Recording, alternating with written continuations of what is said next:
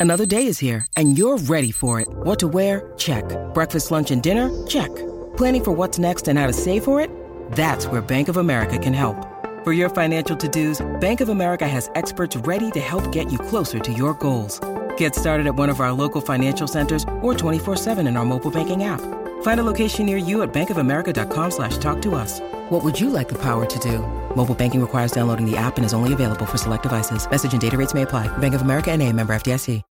When you need mealtime inspiration, it's worth shopping Kroger, where you'll find over 30,000 mouthwatering choices that excite your inner foodie. And no matter what tasty choice you make, you'll enjoy our everyday low prices, plus extra ways to save, like digital coupons worth over $600 each week. You can also save up to $1 off per gallon at the pump with fuel points. More savings and more inspiring flavors make shopping Kroger worth it every time. Kroger, fresh for everyone. Fuel restrictions apply.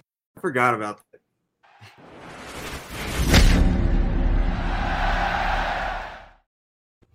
Welcome into 11 Personnel. We are live on a Monday night talking ball. Talking ball. Nick Roush, Adam Luckett, uh, brought to you here by our friends at Racing Louisville. Big shout out to the girls in lavender, not purple, but lavender. Uh, they're the best. We're going to talk about them a little bit more later on. But Luckett, first things first, this is one of our favorite episodes of the year. Oh yeah. We're only 12 days away from the football season, and we're starting to get that gambling itch. And tonight, it's all about win totals, baby. Nick, how much have you looked at Saturday's card? uh, I'm not gonna lie. I have like I pushed it off. I used I, I I'm a game I'm a Game of Thrones nerd. Uh, so I watched that was my like fix last week was watch last night was watching House of the Dragon. But getting back into the win totals, I'm I'm I'm, I'm ready for this week's card. I already know one play is definitely like we, we gotta fade Scott Frost, right? Yeah, it's just, it's just for uh, it's just like a system play. It's just automatic, au- auto auto bet. I'm not gonna lie to you. I sat down today and I wrote down between week zero and week one. I wrote down 22 bets. So that, that is where I'm at right now. So I'm in full form, ready to roll. So we now the best thing I think uh we do our, our picks week by week is very Yeah. uh, live and die by, by you know live by the sword die by the sword but this right here good little track record here um nick and i think we're going to talk about kentucky scrimmage first and we'll get into that Yeah. and then we'll get the picks but last year i believe you went four and one on your five Yep.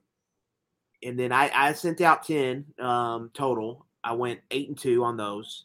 Two years ago, I did this, went nine and one. So I'm, I'm walking in here on a 17 and three heater. So this is either going to go, it's going to go one of two ways. Either the heater is going to continue or it, I'm due for a two and eight. So, so let's see how that, how the dice roll here. But the best episode I think we do all year is the season one totals, and we get to show our degenerate colors, which is really Yeah. where, where we thrive. Yeah, yeah, and we've got we've got some doozies of picks ready to rock and roll. Um, but like you said, we're not going to just be talking about our, our gambling picks. We're also going to break down the scrimmage, and we're going to take your questions, comments. That's the beautiful thing about doing these live shows. We're going to have live shows every Monday night at 7 p.m. Write it down. Whether it's this show, there's going to be a lot of the KSR football podcast. Next week, we're predicting Kentucky season win total with all the KSR staffers. So just go ahead and get this uh, in in your mind, right? To be able to check out the KSR YouTube channel uh, each Monday night, seven o'clock. Be right after uh, Mark Stoops' call-in show. So shout out to all the folks listening from Lexington to Somerset to Nashville. Really, really fired up from this. Um, oh, Booneville, Kentucky. So any questions you got, hit us. We'll try to touch on them from time to time throughout. But like let's first start at Saturday's scrimmage.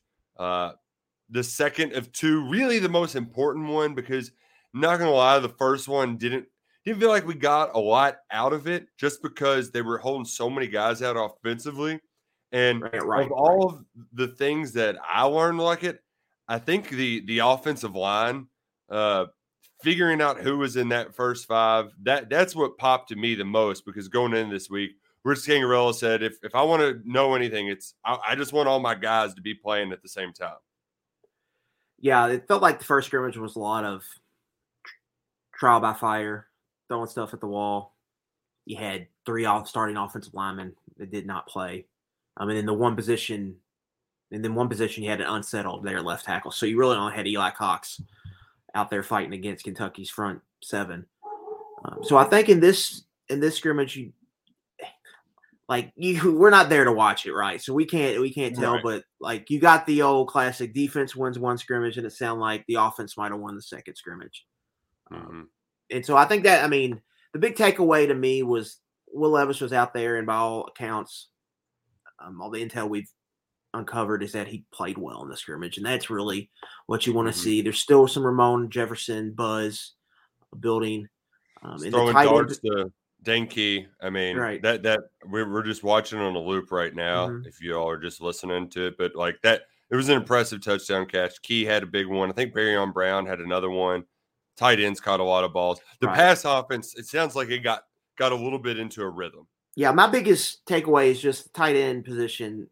All signs are pointing to it being a big part of the offense. So, all you tight end stands out there, I think, are going to be very happy with how this season shakes out.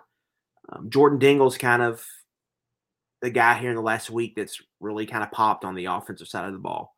Redshirt freshman out of Bowling Green was a significant recruiting one. Nick, if you go back, there was a time where Kentucky didn't think they were going to they were going to get him for a long yeah. time and then they kind of closed on him in November, a month before signing day. Um, Purdue was in big on him for a while. He had a written, uh, a legitimate written offer from Ohio State. Um, Vanderbilt was a player in his recruitment for a little bit, but that was a big win, and he he's making a splash here. And, but, but the thing that Jordan Dingle kind of has, 6'4", 235, 240, but I think he has the athleticism to be kind of a playmaker and field stretcher as a passing threat. So I think he brings some stuff in the run game, um, but he also he's a two way tight end. He can do some stuff. He can play in line. He can play off ball. Um, so I think that he really got some people excited there uh, at the Joe Craft mm-hmm. football training facility.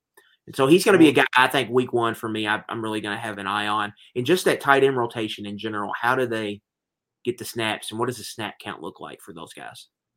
Well, and Dingle in particular, he uh that tight end group has a lot of guys that specialize at one good thing. Right. You know, Brennan Bates is the getting his nose in there and blocking the hell out of people. Uh, Izayah Cummings is your pass catcher. Keaton Upshaw is another big target pass catcher. Dingle feels like he can do kind of all of those things, which right. makes him more of a candidate to be that every down, reliable, go to tight end.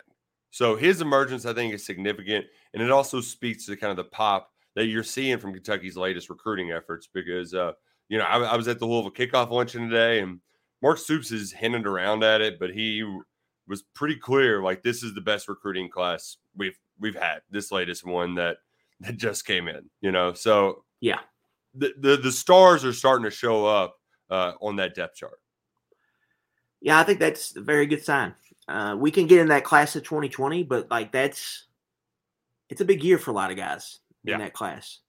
Um, you're looking at like a Justin Rogers, Josiah Hayes, Trayvon Ripka, a Jatan McClain, Andrew mm-hmm. Phillips getting a chance potentially be a starter. Um, Carrington Valentine, I think it's a big year for him. Izayah Cummings, I think it's a big year for him. It's year three. They need to play to that ranking, right? Mm-hmm. Um, a lot of Kentucky success this year is going to be due to what they pull out of that 2020 class. But I think a real good sign is these last two classes, like 2022, these true freshmen are looking like just a different kind of different breed of cat. Yeah. Um, these guys are a lot of these guys seem like they're ready to play right away. They they I think they've hit on some lower rated guys when you look at what Josh Caddis has done already. Um, and then 2021, I think is important to recognize. Dingle's one. Jager mm-hmm. Burton's pushing for playing time. David yep. Wohlabaugh uh, might be your starting left tackle as a redshirt freshman. Maxwell Hairston got some props from Stoops on Saturday. That was a um, surprise. Yeah. So you you got some guys there where that's not a, as highly as rated a class, but you got some guys really pushing, uh, making stuff happen. So I think that's a positive development as well. Well, let's let's go back to the big blue wall because that was kind of my one big takeaway. Um, we we heard that Jeremy Flax uh, from Rich Scangarello. He had kind of walked down that right side, but what's left on the left side of the line?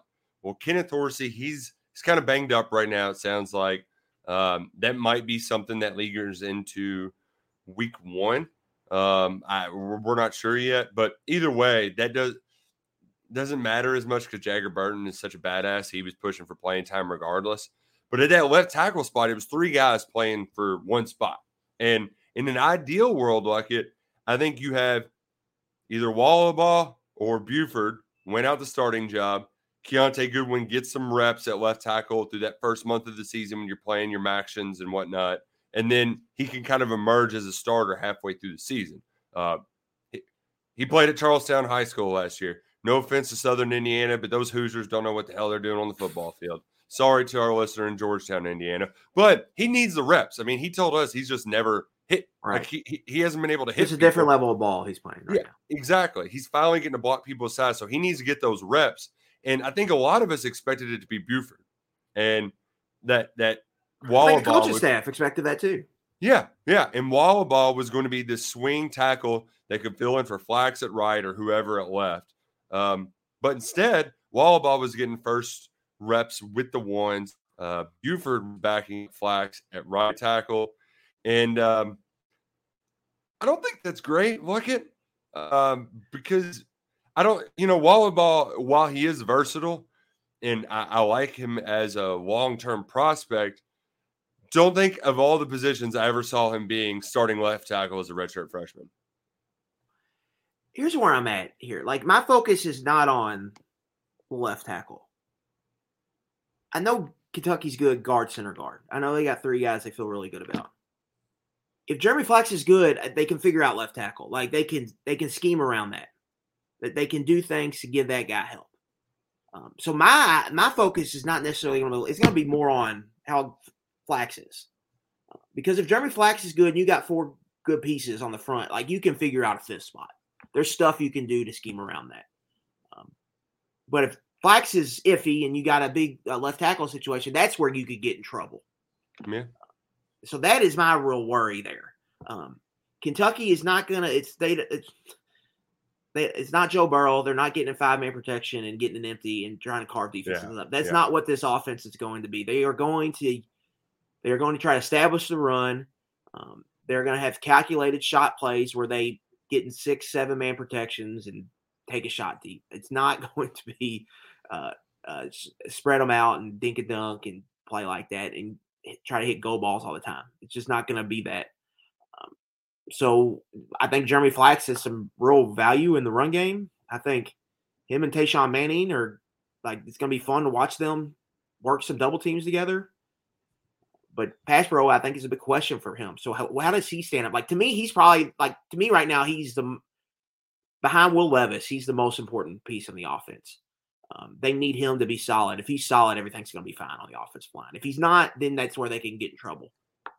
Well, I, I appreciate you because I'm sure there's some folks out there watching and listening who are worried about play at left tackle. We've all seen the Sandy Bullock movie. Got to protect the blind side. Got to protect Yeah. the blind side. Blind side. Blind side. Every offensive line has a weakness. Like even the best ones, they all have one. You just got, you know, where you get in trouble is when you have two or three weaknesses.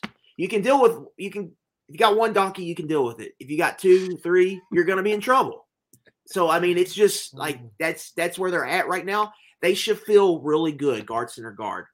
Like Horsey and Tashawn Manning are as good as a pass protection guard duo. I think there is in college football. They are going to be very strong up front, up the middle. It's going to be at the tackle where the questions are. And if Flax is solid, where they can depend on him, it just it, they're going to be fine. But if he- he's not, then they could get in trouble. So watching him the first few weeks is really, I think, one of the keys uh, early to Kentucky to see how they're going to operate. Yeah, and I think with this left tackle spot too, is one of the commenters put it like they are young, but they've recruited very well. Um, This is No, only a one year thing. Like long term, they're still in great shape. Um, tackle recruiting is not going great in 2023 class, but they got Kiyaunta Goodwin and Nick Hall in this past class. Like that is Yeah. a pretty good haul at tackle. right. Um, David No Wohlabaugh's already making a push for playing time as a redshirt freshman. You're still going to have him for a long time. Um, You Mhm. got Jager Burton on the inside. John Young, I think, is a guy that they think could potentially be a quality starter for them next year. Um, Eli Cox should be back next year, and then Kobe Keenum's coming in. Um, and we're all, all really high on him. Like I think he's a guy who could potentially play as a redshirt freshman. Um, going to have that type of build. So they're still in great shape, I think, along the offensive line. It's just they got to figure out this tackle situation. And but Yeah. if they figure it out, like one of Buford or Wohlabaugh, like you're going to have them for a while. You know, Yeah.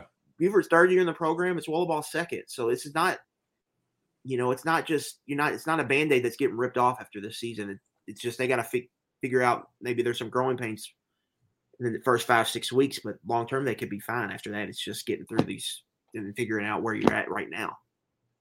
Yeah, and and as one commenter put it, you know, you kind of need to invest in Kiyaunta Goodwin some earlier, but I, you don't want him to get swimming. You don't want it to be a Carrington Valentine situation where the confidence is shot by the time you get to the real good guys.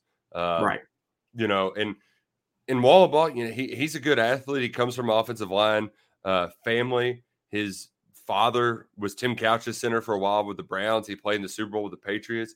His brother, His brother uh, was a multi-year starter at Duke.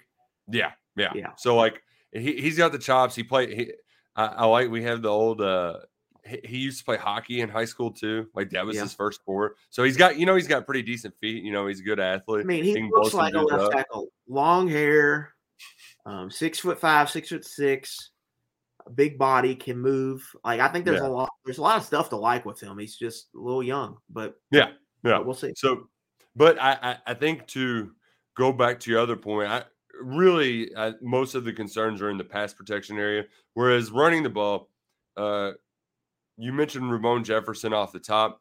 I don't think it was purely coincidence that we've been hearing more Ramon Jefferson buzz ever since our boss Matt Jones uh, shared that Chris Rodriguez is likely out three to four games.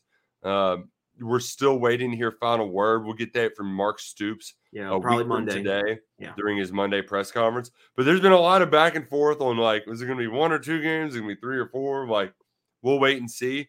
Sounds like it's going to be three or four, but I don't think it's all just like here's a bunch of spin. Like we're out with Rodriguez, but we've got Ramon Jefferson. Ramon Jefferson, part of what makes him good is similar to what makes Chris Rodriguez good, and that's the ability to break tackles, to make guys miss. And that that Yeah. you can't see that until you get into a live scrimmage situation like they had on Saturday. Yeah, I'll be interested to see what it looks like because when I don't necessarily watch this tape, I didn't see pile mover. Um, I didn't see like guy falling forward all the time, like the stuff you associate with Chris Rodriguez with. Um, what I think he is, though, Nick, is like uh, he's a zone runner. Um, he knows how to run this concept. His under center, outside zone stuff. He ran at Maine. They ran outside zone stuff at Sam Houston State he's a scheme fit for them. Um, and he's a one cut north and south runner with good Mhm. vision, and he runs with good pad level. So I think he is the guy now, right now. Now I don't think he's going to be a twenty carry guy. I think it's going to be more of a rotation. hmm The question is, you know, what Chris Rodriguez is great at is avoiding negative plays and efficiencies, gets keeping you ahead of the chains.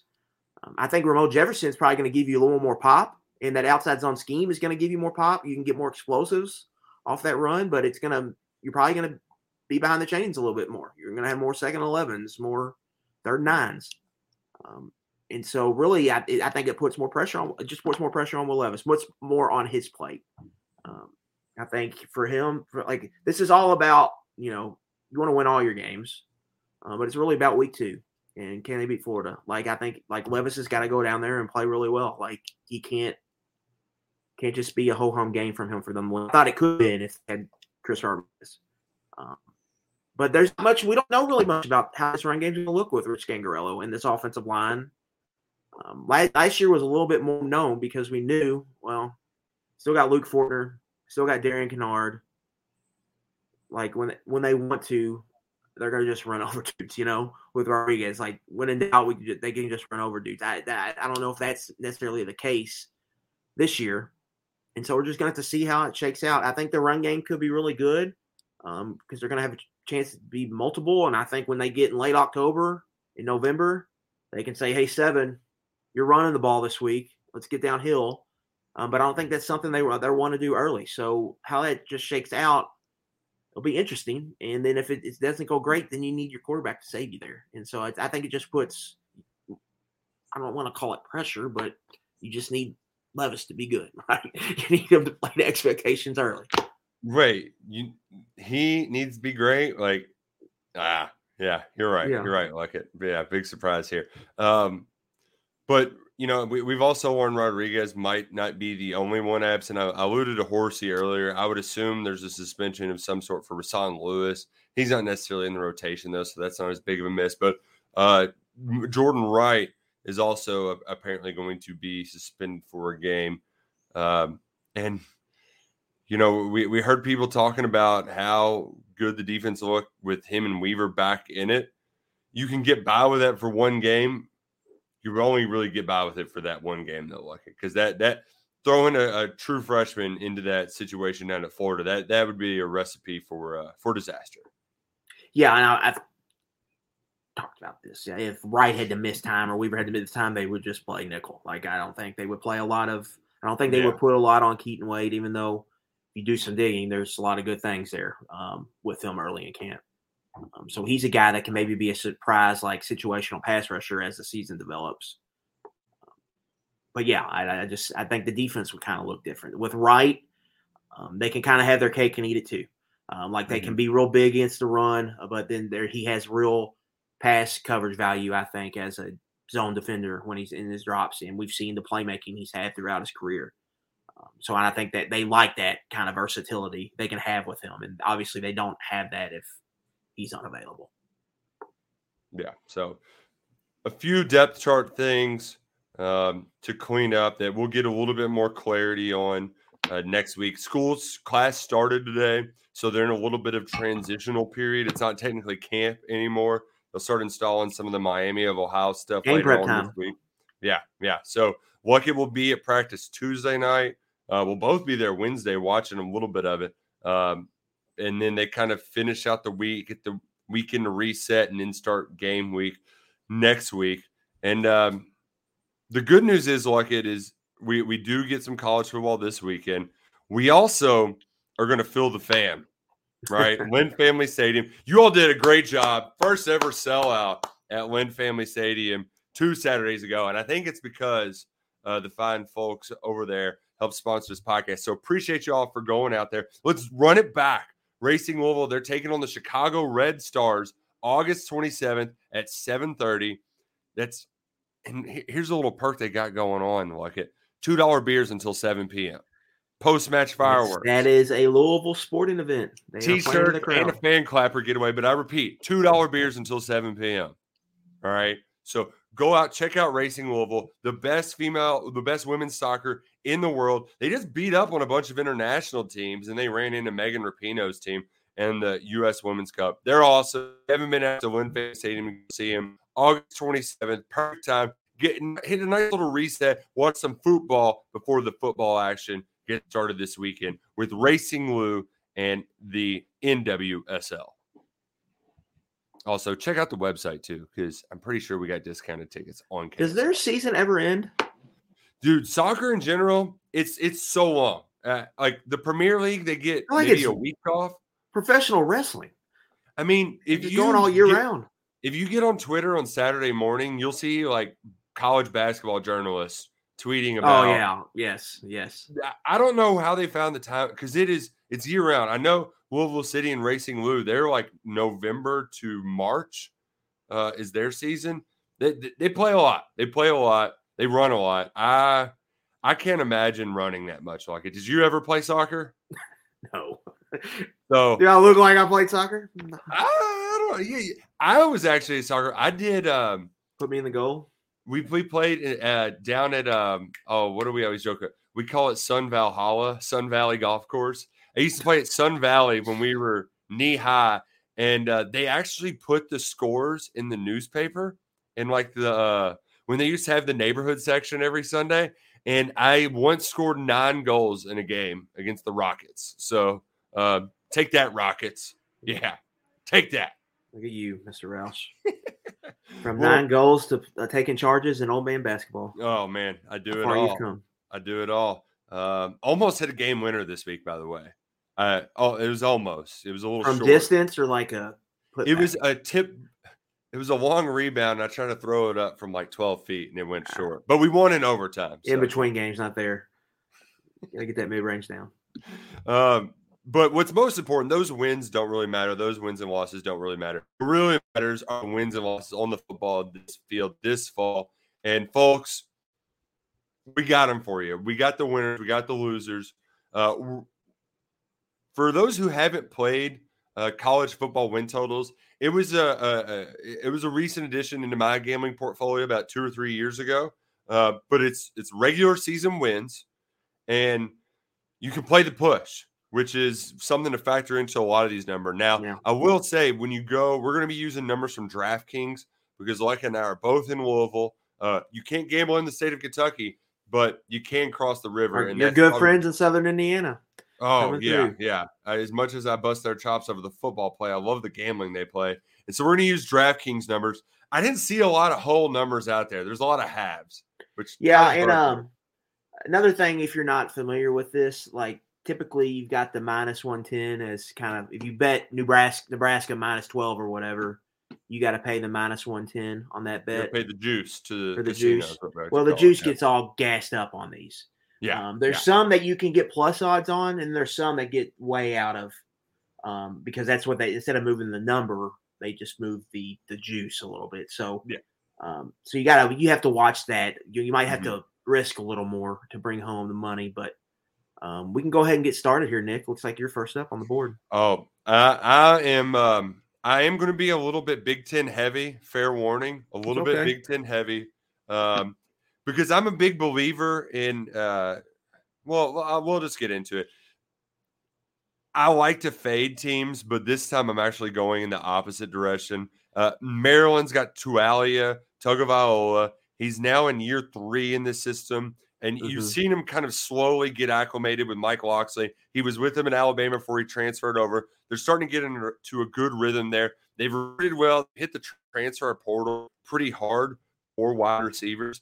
And the thing you got to do when you're making these picks too, you got to check the schedule. And Yes, their schedule yes. is very beneficial because not only do you have an easy out of conference schedule, um, uh, your most challenging non-conference is hosting SMU. You can start the season three and zero, so you're you're halfway home. One of your big crossover game, or that's not a, but one of your your big teams, one that I think you can beat, Michigan State at home. You got Purdue at home. That's a crossover that could turn into a shootout. That's very winnable.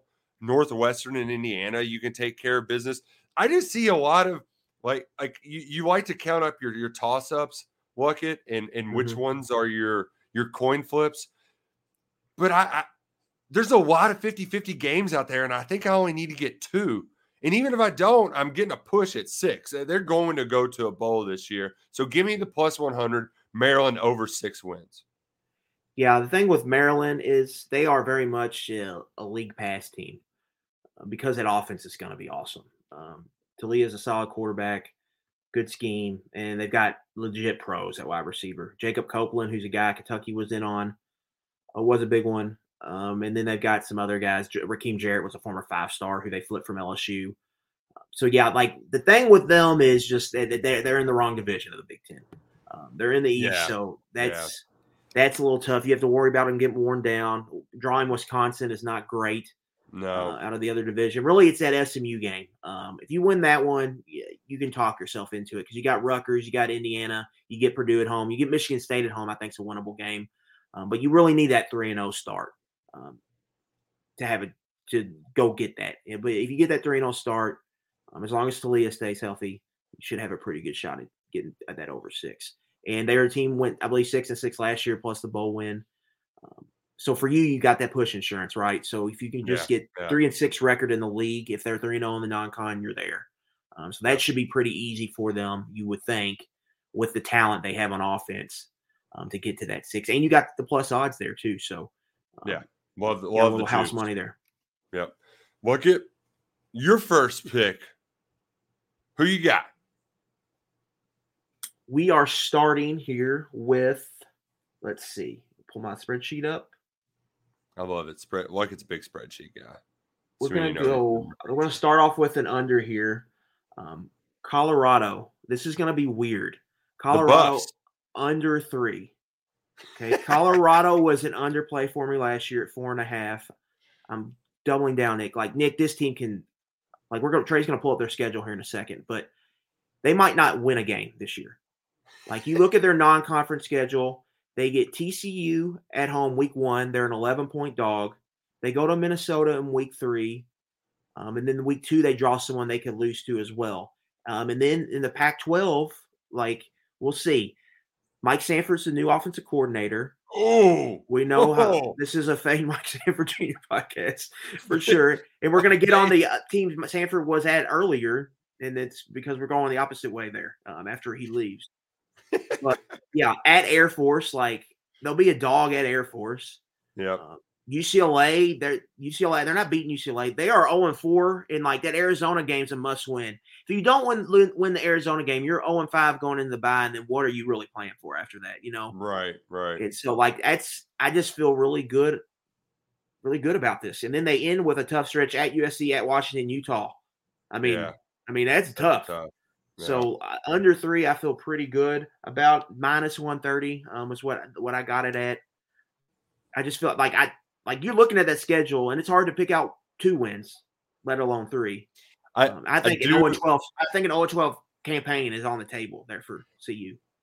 I like that opening game is going to be so bad, but it, like you're a sicko staying up late to watch a 10 p.m. game between a TCU game on a Friday night where Sonny Dyke is You already calling. He's saying he's going to play all three Yeah. quarterbacks. Yeah, Like, they're what? already treating it like an exhibition, right? That's well, some you, say you say the sicko committee, but that's what will be on at the Luckett House. We'll be hunkered down in the basement. Uh, Lucky, before we Watch get to our next pick, I've got a big picture question for you on these win totals. All right. So I think the three teams that are head and shoulders above the rest of the college football field in this this year going into it, they've all got the number 10 and a half. Georgia, Alabama, Ohio State. You're getting a lot of juice with them. If you got to take one of them, and you know you you feel like you're going to hit this over no matter what, they aren't losing more than one game. Who, who's it going to be? Georgia, Alabama, or Ohio State? Ohio State, because I know if they have a QB injury, it won't matter because they got another. I mean, the kid they got behind CJ Stroud's pretty good. Um, whereas Georgia and Alabama do not have that as much, and I just think the Big Ten's uh, easier to draw. Um, Yeah. Georgia is probably the one because if you look at their schedule, it's probably the lightest of the three. Yeah. but we're going to get into this with Georgia. There's a lot of similarities between 2010, 2011, 2010 Alabama, the year after the first title, and this 2022 Georgia team. Greg McElroy, Stetson Bennett, Mm-hmm. Pundits said they weren't they weren't good enough to win it. They won a title. Um, number one, top of the line defense who carried the, the team through most of the season. Uh, There's just there, there's a lot there. The recruiting, obviously, um, Right. having to bust through. Like Alabama had to beat Florida. Like they had to come Mhm. back after Florida beat them. Now Georgia finally now they finally busted through. They go and they lose three games. Now what happens to Georgia with this is the first time they've ever dealt with that over there. Um, so I think that's if I was to bet an under, they would they would be my under on, on that 10 and a half for sure. And then Alabama, Ohio State, you, I feel pretty safe about both of them going 12 and 0, 11 and 1. But Ohio State, I think is the safest bet just because um, I know at quarterback they're going to be in great shape. I'm trying to think of a backup quarterback. De- Devin something. not him. It's um, Kyle McCord. Yeah, Um, there we go. Who was a five star who was Northeast. who was on my uh, potential Kentucky transfer portal Yeah. Watch list, but he with Quinn Ewers leaving, that, that job's going to be his. Um, well, unless the kid coming in behind them. Well, yeah, I mean they got the number one kid coming in 2024, uh, Raiola. I mean, I say they just the the QB recruiting for them in Alabama is just, I mean, it's stupid. Yeah, But yeah. That Pretty that good. would be that would be my pick. I would say over Ohio State. I feel the safest. Okay, okay, good to know. All right, I'm gonna get back to some of my picks, and this is my favorite thing to do.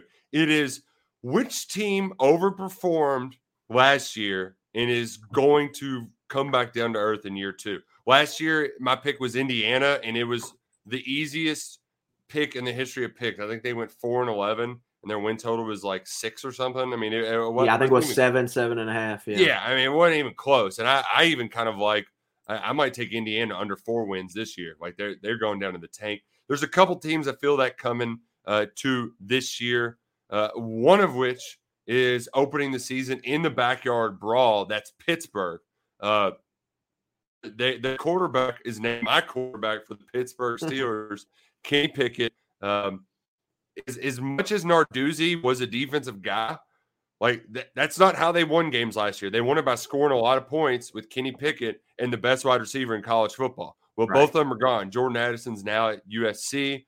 Uh, and if I, am not one of those like that believes in the ACC being this super conference that's got five top 25 teams, they're garbage. They're, they they don't play real football in there. It's patty cake. When they play real grown men in the SEC, they get punched in the mouth and they fold like a chair every single time. But with that being said, they're still in that lead. They're going to lose some ball games. They're going to lose some one score games. Uh, if this was, if, if we had done this podcast two weeks earlier, I would have probably had Wake Forest in this position. Yeah, they were in mine until the, the number changed with the Hartman. The Sam Hartman news. But these these overinflated teams like West Virginia, Neal Brown, he's really been working towards this year. If you get a good JT Daniels cooking up between that, I know you get Tennessee at home, but you lost that game on the road last year. Like there's just there's a lot of loss opportunities on this schedule. That game at Louisville, as much as we like to disown Louisville, like that's a huge, huge game. At Louisville. Louisville, at North Carolina is a tough little back-to-back stretch there. Yeah, and even if it is coming off a, a bye week, so I'm I'm just in total fade Pitt Get them out of here. If they, if they get to eight, like I, I could see them going eight and four, but a nine-win Pitt team again, eh, n- not you could have you can have your answer on Friday that Thursday night. If West Virginia wins that game, it's not going over. Like it, it could be done Boom. at that point. Find out early. Like they, I mean, they could very well be two and two in the non-con then if Tennessee, West Virginia. Uh, so yeah, I mean, like if you not to I'm gonna two things I really look at, Nick, when I do this is schedule and really like recruiting. Like how good is your roster? You know, if right. I'm gonna put my money behind a team, I want a team with a good roster um, and a schedule with a bunch of winnable opportunities. With Pittsburgh, like the recruiting just it's just not that it's just not that good. I mean, they do a great job developing and turning players into good players. But like, like they caught lightning in a bottle with Pickett last year, um, and so you turn around this year. Narduzzi's already made some dumb comments about wanting to run the ball more when they couldn't run the ball at all last year. Two tricky games, but West Virginia, Tennessee to start. I think that under you could see it, and let's not act like Kedon Slovis has just been the most durable quarterback ever. Um, he's gotten right, injured right. every year he's played. So what happens if he has to miss a couple games? Mm-hmm. Um, I don't think Pitt's threatening there in the coastal this year, so I, I think that's a safe bet. And if you get even a three and one record non-con, um, then you, you just need to get to the eight and four number so that they can still go five and three in conference and still hit the under. I mean that that's you you get you would take that today. There's so just I, I, I, like that play. So many scenarios. Uh, so give me Pitt under eight and a half wins. Look at who you got up next. Yeah, I'm going to stick in the ACC here. I'm also sticking in the Coastal, a team I think's just getting slept on big time. And they were they had a bad year last year, but they made some changes. North Carolina over seven and a half at plus plus one fifteen. Ooh. North Carolina is the most talented team in that division, in my opinion. Had three consecutive top 15 recruiting classes. Drake Maye was announced as a starter today. He was a top 50 recruit. They flipped him from Alabama. I just think they like I think it's a perfect bounce back spot for this team. They were really disappointing last year. People are fading them because they lost an NFL quarterback. Uh, but I, I, just don't think people realize how talented this roster is. I think change coordinators. Gene Chizik is not the greatest, um, but I don't think they could get any worse on defense. I think they could take a pretty big jump on defense just because of the talent alone. Um, I think Mack Brown's probably a little motivated now to prove that this is not going to go the wrong way. Um, mm-hmm. and just with a team with this talented in a division that's not very talented, uh, the ACC Coastal. Like I just like. I mean, all you got to do is get 84. Now, what's weird here is this stretch: at App State, at Georgia State. But if they win those two, I mean, I, you're golden here.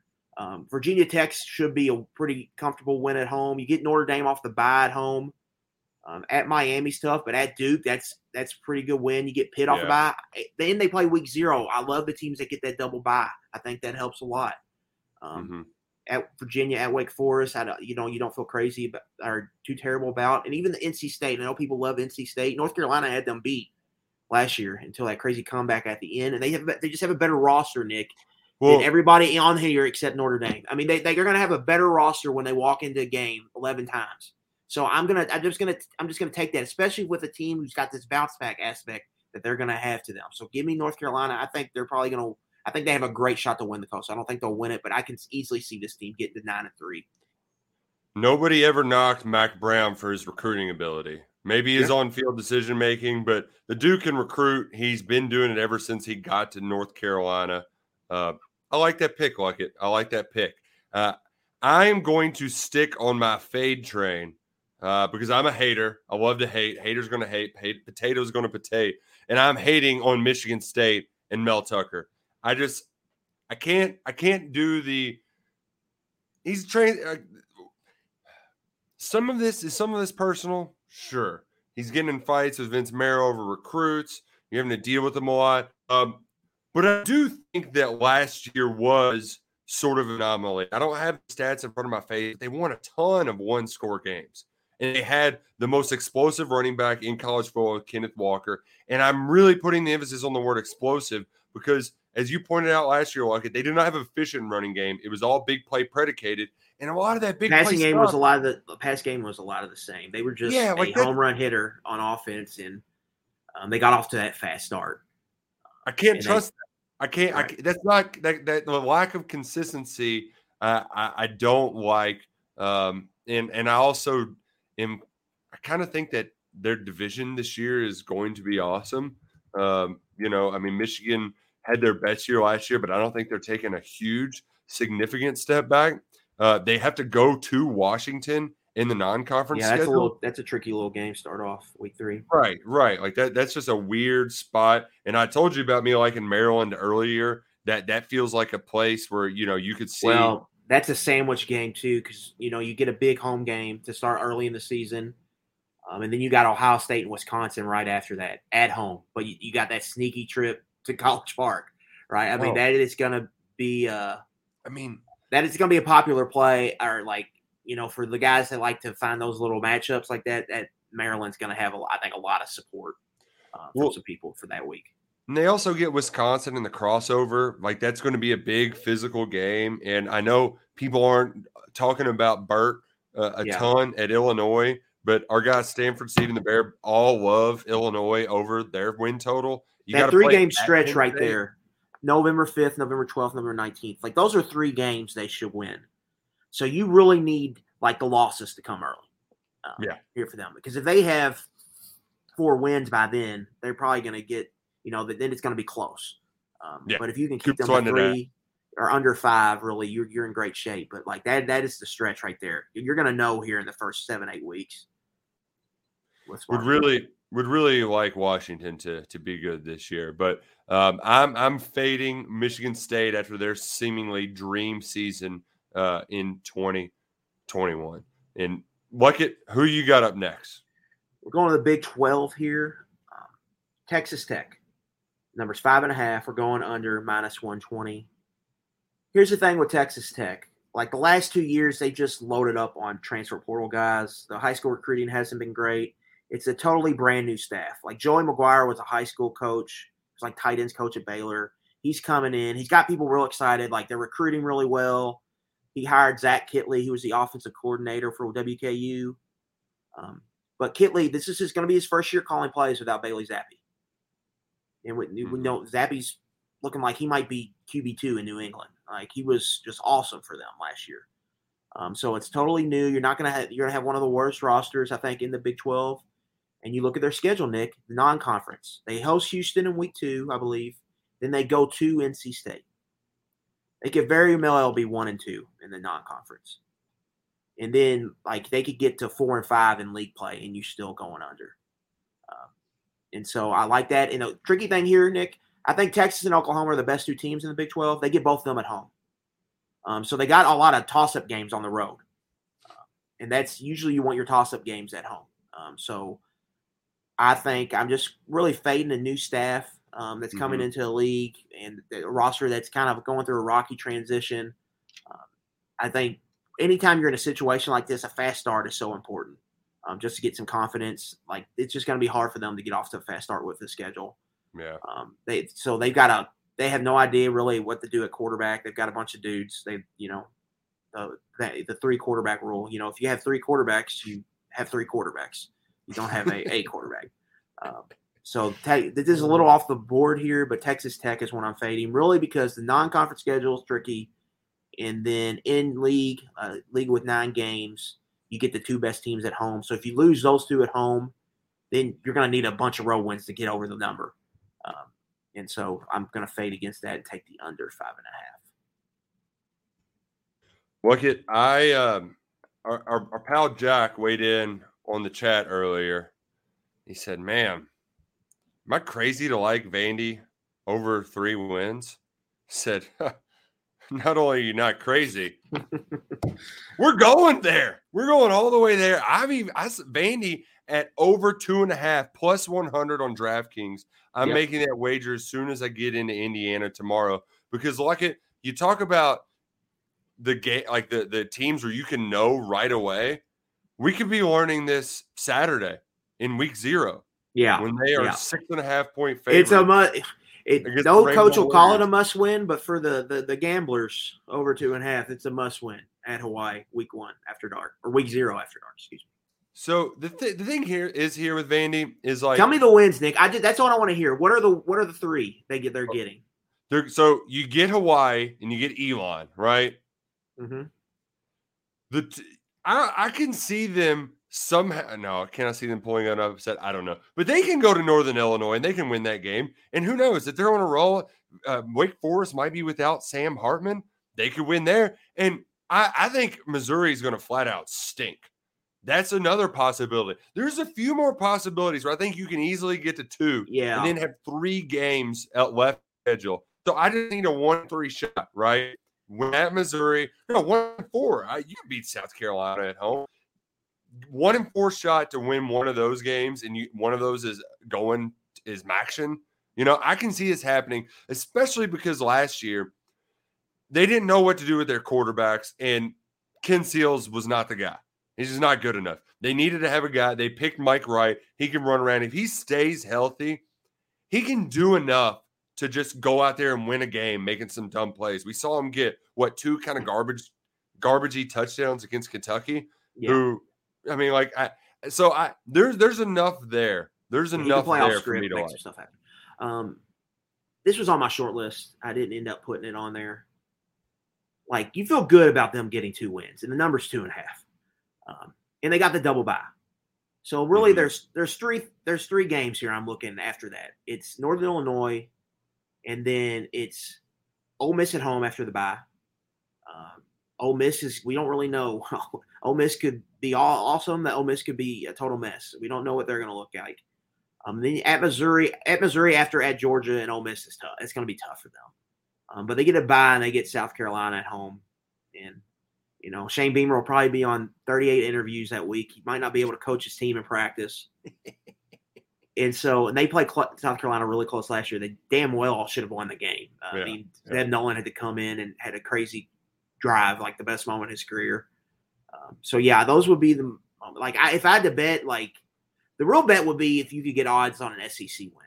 Um, you're probably going to get a little some decent more Yeah. plus value, and then bet Yeah. an SEC win. I like they're they're due for sure. And so that, that- there's going to be opportunities there for them, but you got to beat Hawaii. man- Beat Hawaii, you should feel pretty good about getting it at some point. This is this is also another one of the bets I'll get. It might be over with Saturday.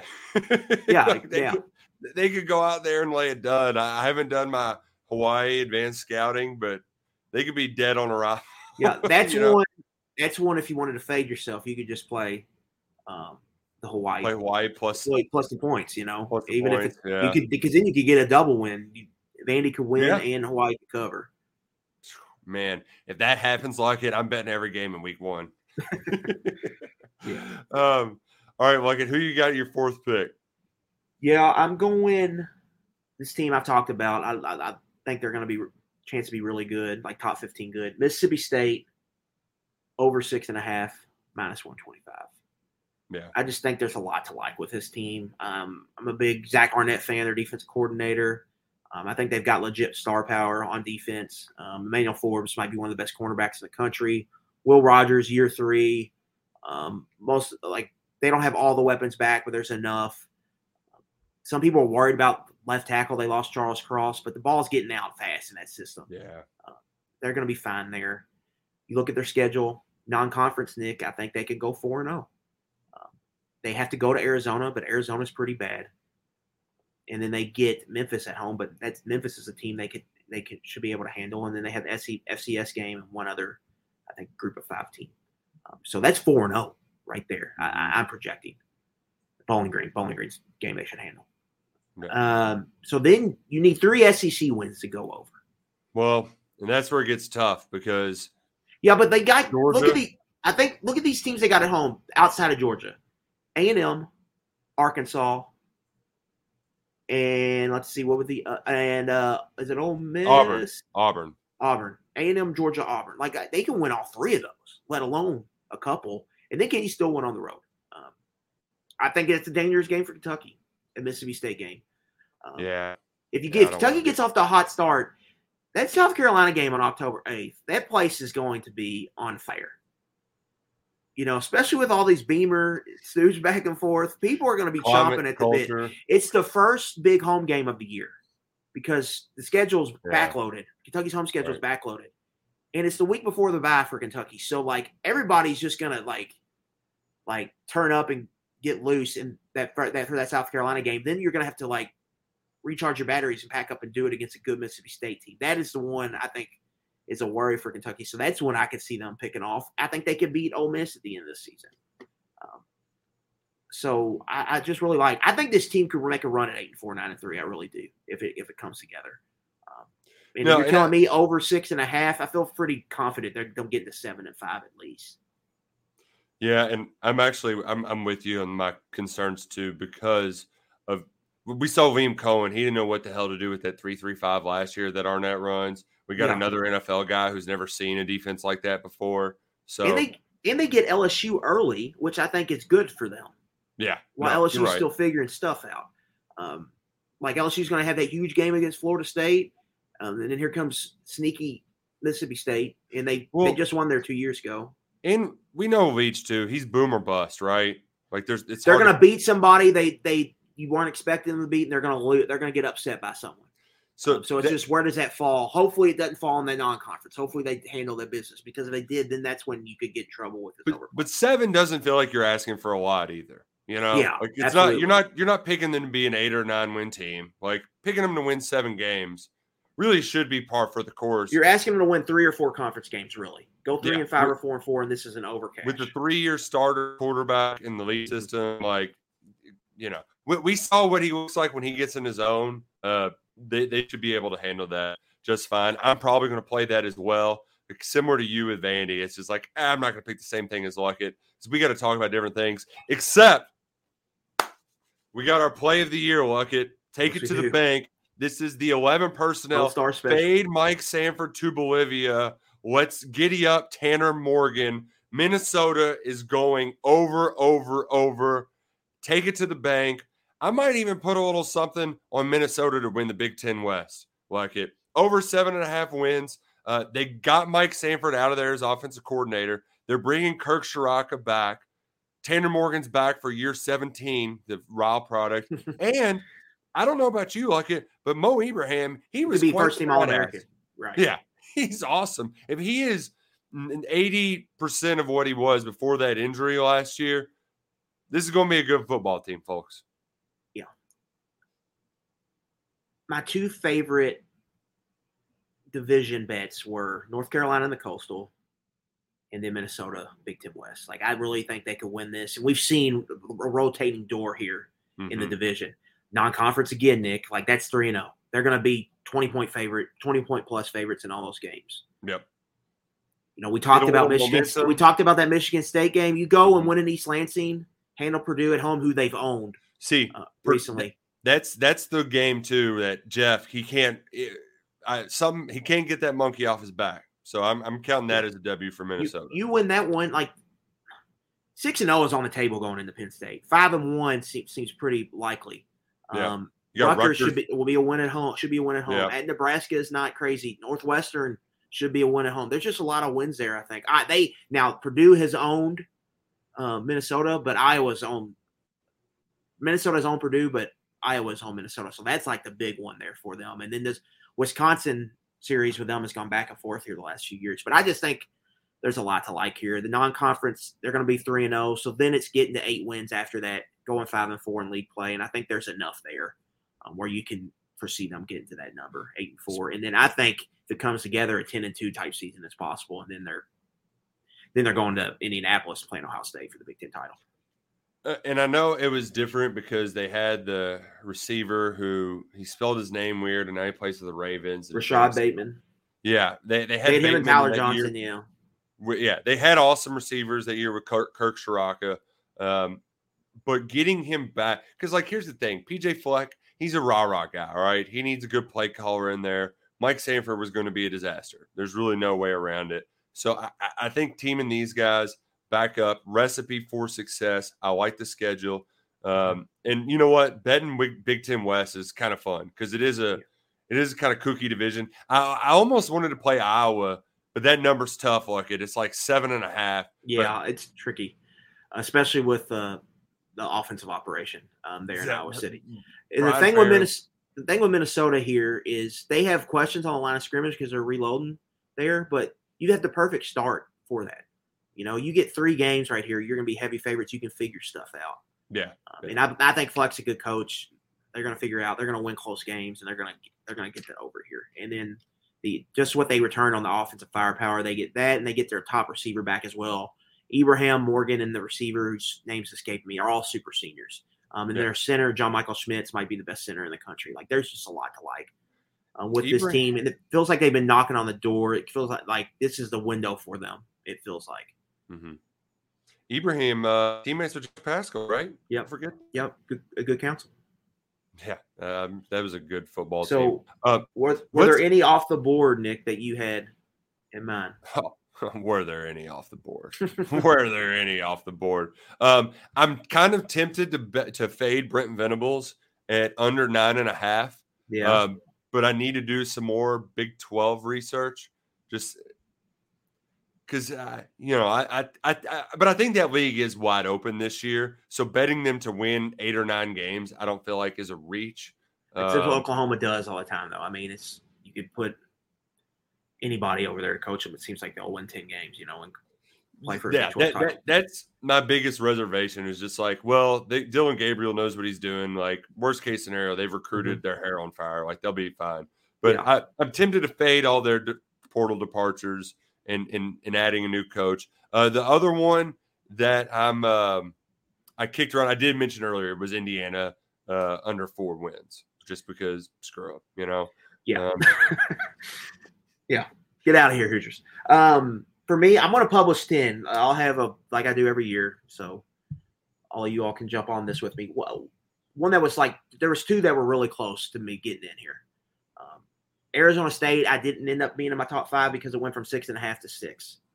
Um, but I do like the under there, and it's just a total fade of Herm Edwards. The, the roster is a mess. Um, yeah. under six minus 125. The issue there is there still is some talent. Like Emory Jones, I think could be pretty good in that conference as Yeah. a starting quarterback. I could see them getting to six wins. Um, I, I didn't see seven, but I could see them putting a couple wins together. So that, uh, so it didn't make my top five, but it's still going to be a play for me. Um, Virginia Tech's another one, Nick, under six and a half. Now it's minus 145, so you got to lay a lot this team has a weird schedule. They are at Old Dominion to start the season. They are at Liberty second to last week of the season. Huh.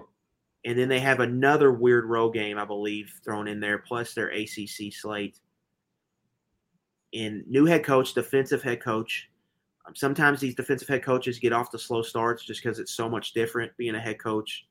Um, and, and, the, and the big reason why I want to play them here is because Brent Pry is going to try to call defensive plays as a head coach.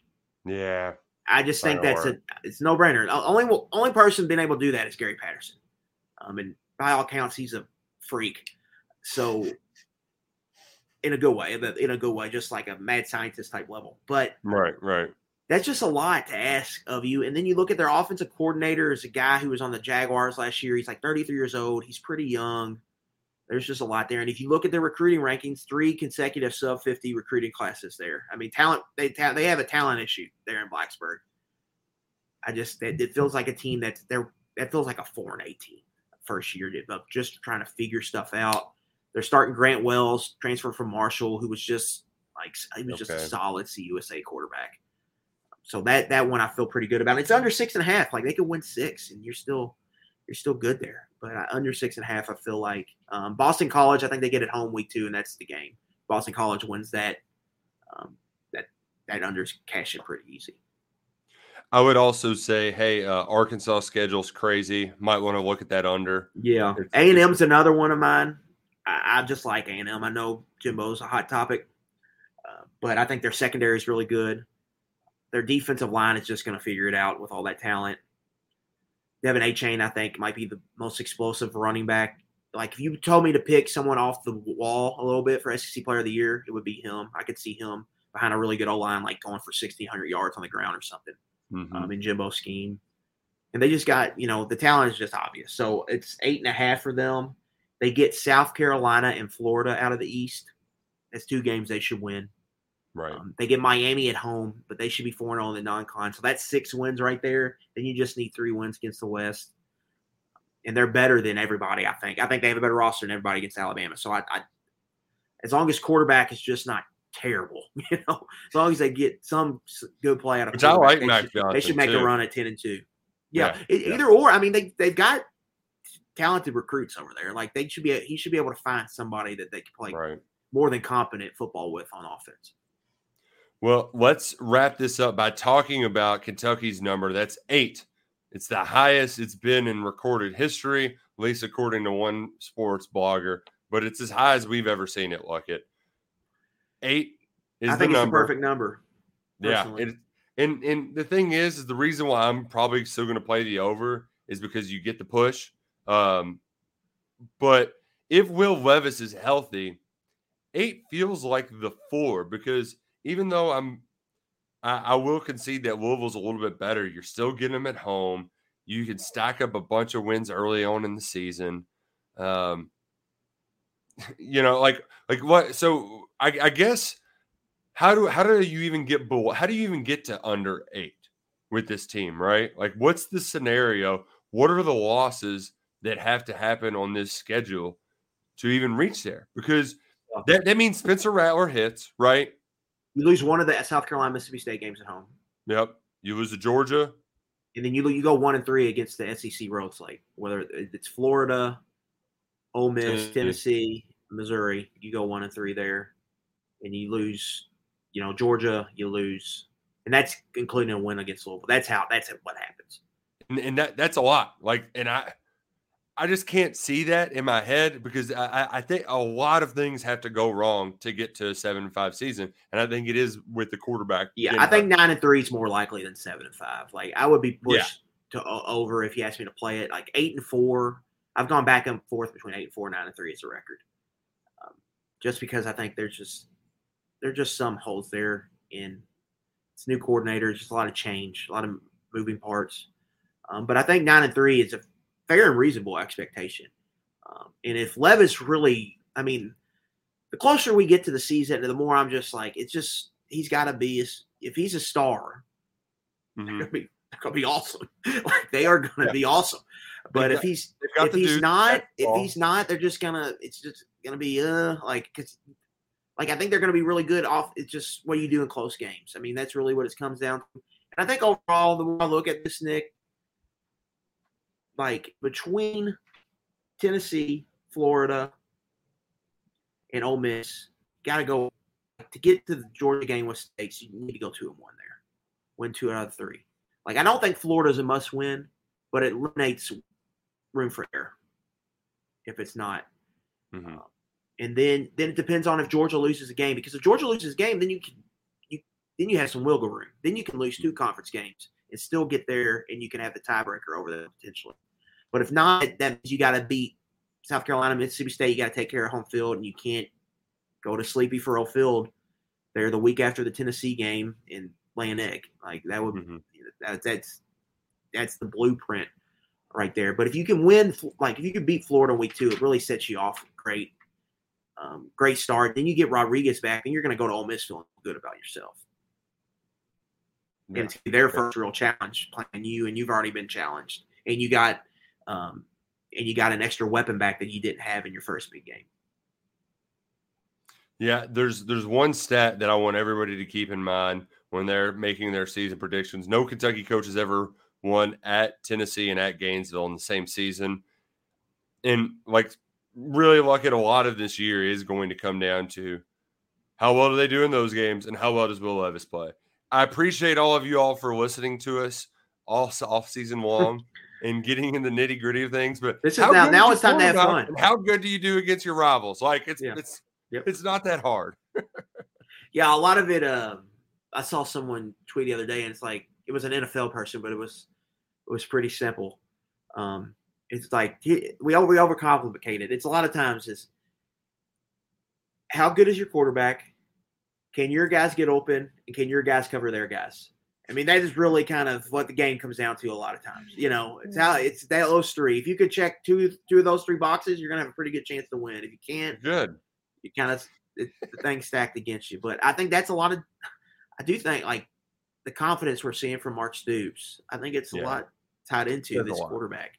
Um, and they got they've got some real talent, I think, young talent on offense, and I think he feels pretty good about his defense. So if it, if um, if Rich Scangarello is an ace up the sleeve, I mean, you got a you know an NFL quarterback in year two in a similar system, I think that's where this thing could really take off. Uh, but but we're gonna we're just gonna have to wait and see. Uh, we don't have to wait much longer, though, Luckett. We do not have to wait much longer. We appreciate y'all hanging out with us live on YouTube. Uh, as always, subscribe to KSR Digital.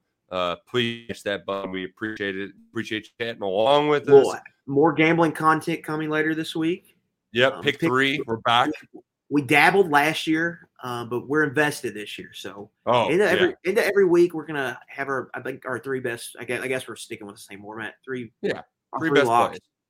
So yeah. make sure you check out. I believe we don't. Thursday. We haven't hammered out the details. Or Thursday. There you go. Yeah. Thursday. So YouTube page. Smash that subscribe button. This is. Yep.